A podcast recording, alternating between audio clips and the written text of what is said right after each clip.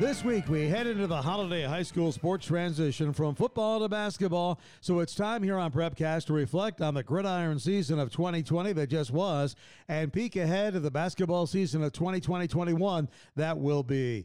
Hi, Wayne Dzubak. This is Prepcast on idahosports.com. Prepcast presented by Steve's Hometown Toyota in Ontario, where for the 18th straight year they have been named Toyota's President's Award winner for outstanding customer service.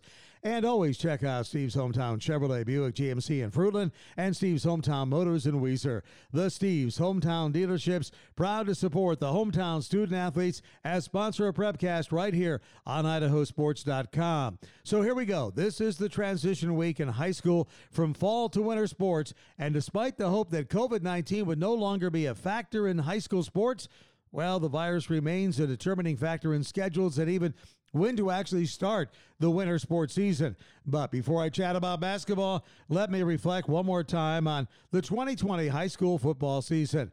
You know, to be perfectly honest, the 2020 season in the Gem State had all the appearance of a season that would implode right before our eyes. But I'll tell you what, everybody from activity directors to coaches to student athletes to parents came together and the season was saved. And what a wonderful football championship Saturday we experienced this past weekend. We had six championship games, all played on Saturday. And what made it even more fun was the fact that each of the three locations was able to host a doubleheader. 5A and 2A games in Rexburg, 4A and 3A action played at Middleton, and 1A Division 1 and 2 championships played at Twin Falls High School. What's more, the Idaho High School Activities Association allowed a predetermined amount of fans to watch each game. Now, for some teams, folks, that really didn't make much of a difference, okay? Not much at all. But for teams like Rocky Mountain, it was the first time all season the Grizzlies were able to look up and actually see fans in the stands. For instance, a couple of weeks ago, I called the Rocky Mountain Coeur d'Alene semifinal game at Rocky to an empty stadium. The very next day, I was over in Homedale calling the 3A semifinal game between South Fremont and the Trojans, and both the South Fremont stands on the far side and the Homedale bleachers were packed to capacity. Once again, it seems the only consistency about the 2020 season was inconsistency, a trend that to me appeared to hold true even on Championship Saturday, where Anyway, at least in Middleton, the crowd looked to be far greater in numbers than the limits set for each classification. Now, enough about that because the bottom line is I thought the championship atmosphere of Middleton, where I called that 3A title game, was wonderful. And what a job by Middleton Activities Director Andy Ankeny and his volunteers. So, a reflection of 2020 with thoughts. Let's start from Middleton, where I was Saturday. First of all, in 4A, Skyline won the 4A title, beating Emmett 42 to 22.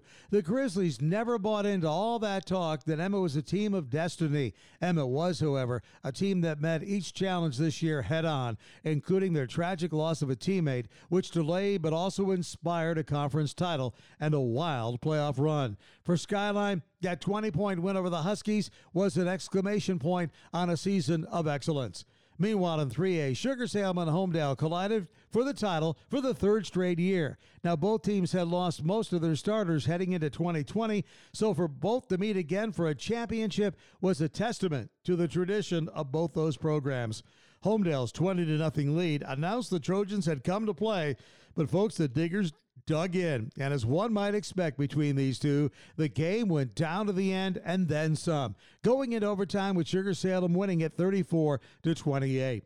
Sugar Salem, they scored a pair of touchdowns within 50 seconds early in the third quarter to take a 21 to 20 lead and pretty much set the stage for the rest of the game and for the dramatic finish in overtime. Crew Clark scored on a jet sweep for the Diggers in OT, but they missed the extra point to set Homedale up where a TD and a PAT would win it.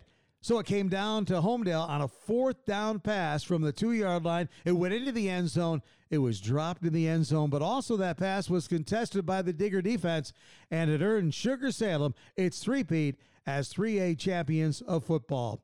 On to 5A in Rexburg, where the 5A and Rexburg pair defending 5A champion Rigby, who despite their 10 0 record going into the championship game, had not seen the number one ranking in the state all during the regular season. Rocky Mount, meantime, had beaten Highland in the playoff quarterfinals a few weeks ago.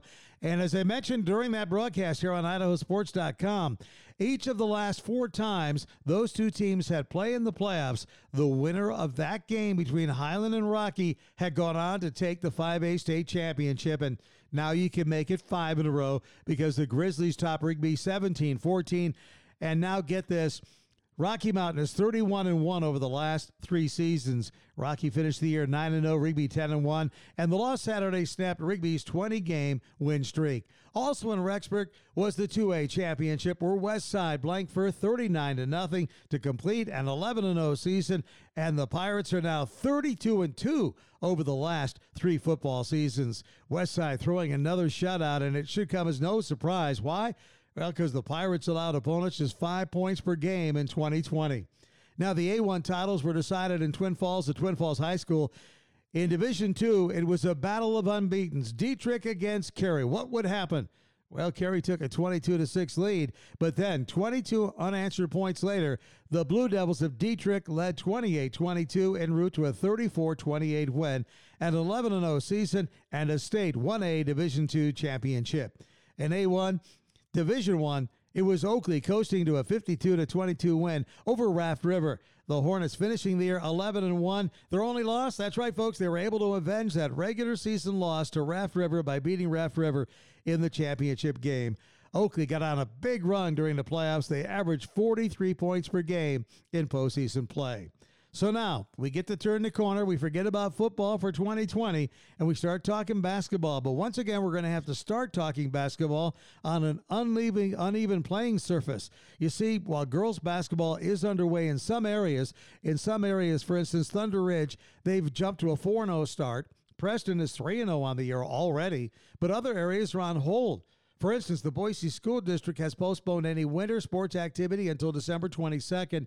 That's just three days before Christmas, so we really know what that means. In actuality, no hoops in that district until at least the week before New Year's, if then even. Like football, some programs are moving forward with basketball, others are in limbo right now, so we'll try and keep you posted right here on idahosports.com. Meantime, earlier this month, the middle of the month, in fact, lost in the midst of all the high school football and COVID news, was the announcement that Mountain View senior girls basketball standout Trinity Slocum had signed a national letter of intent to play at the University of Hawaii. Hawaii coach Laura Beeman calling Trinity a sleeper recruit with that incredible basketball IQ.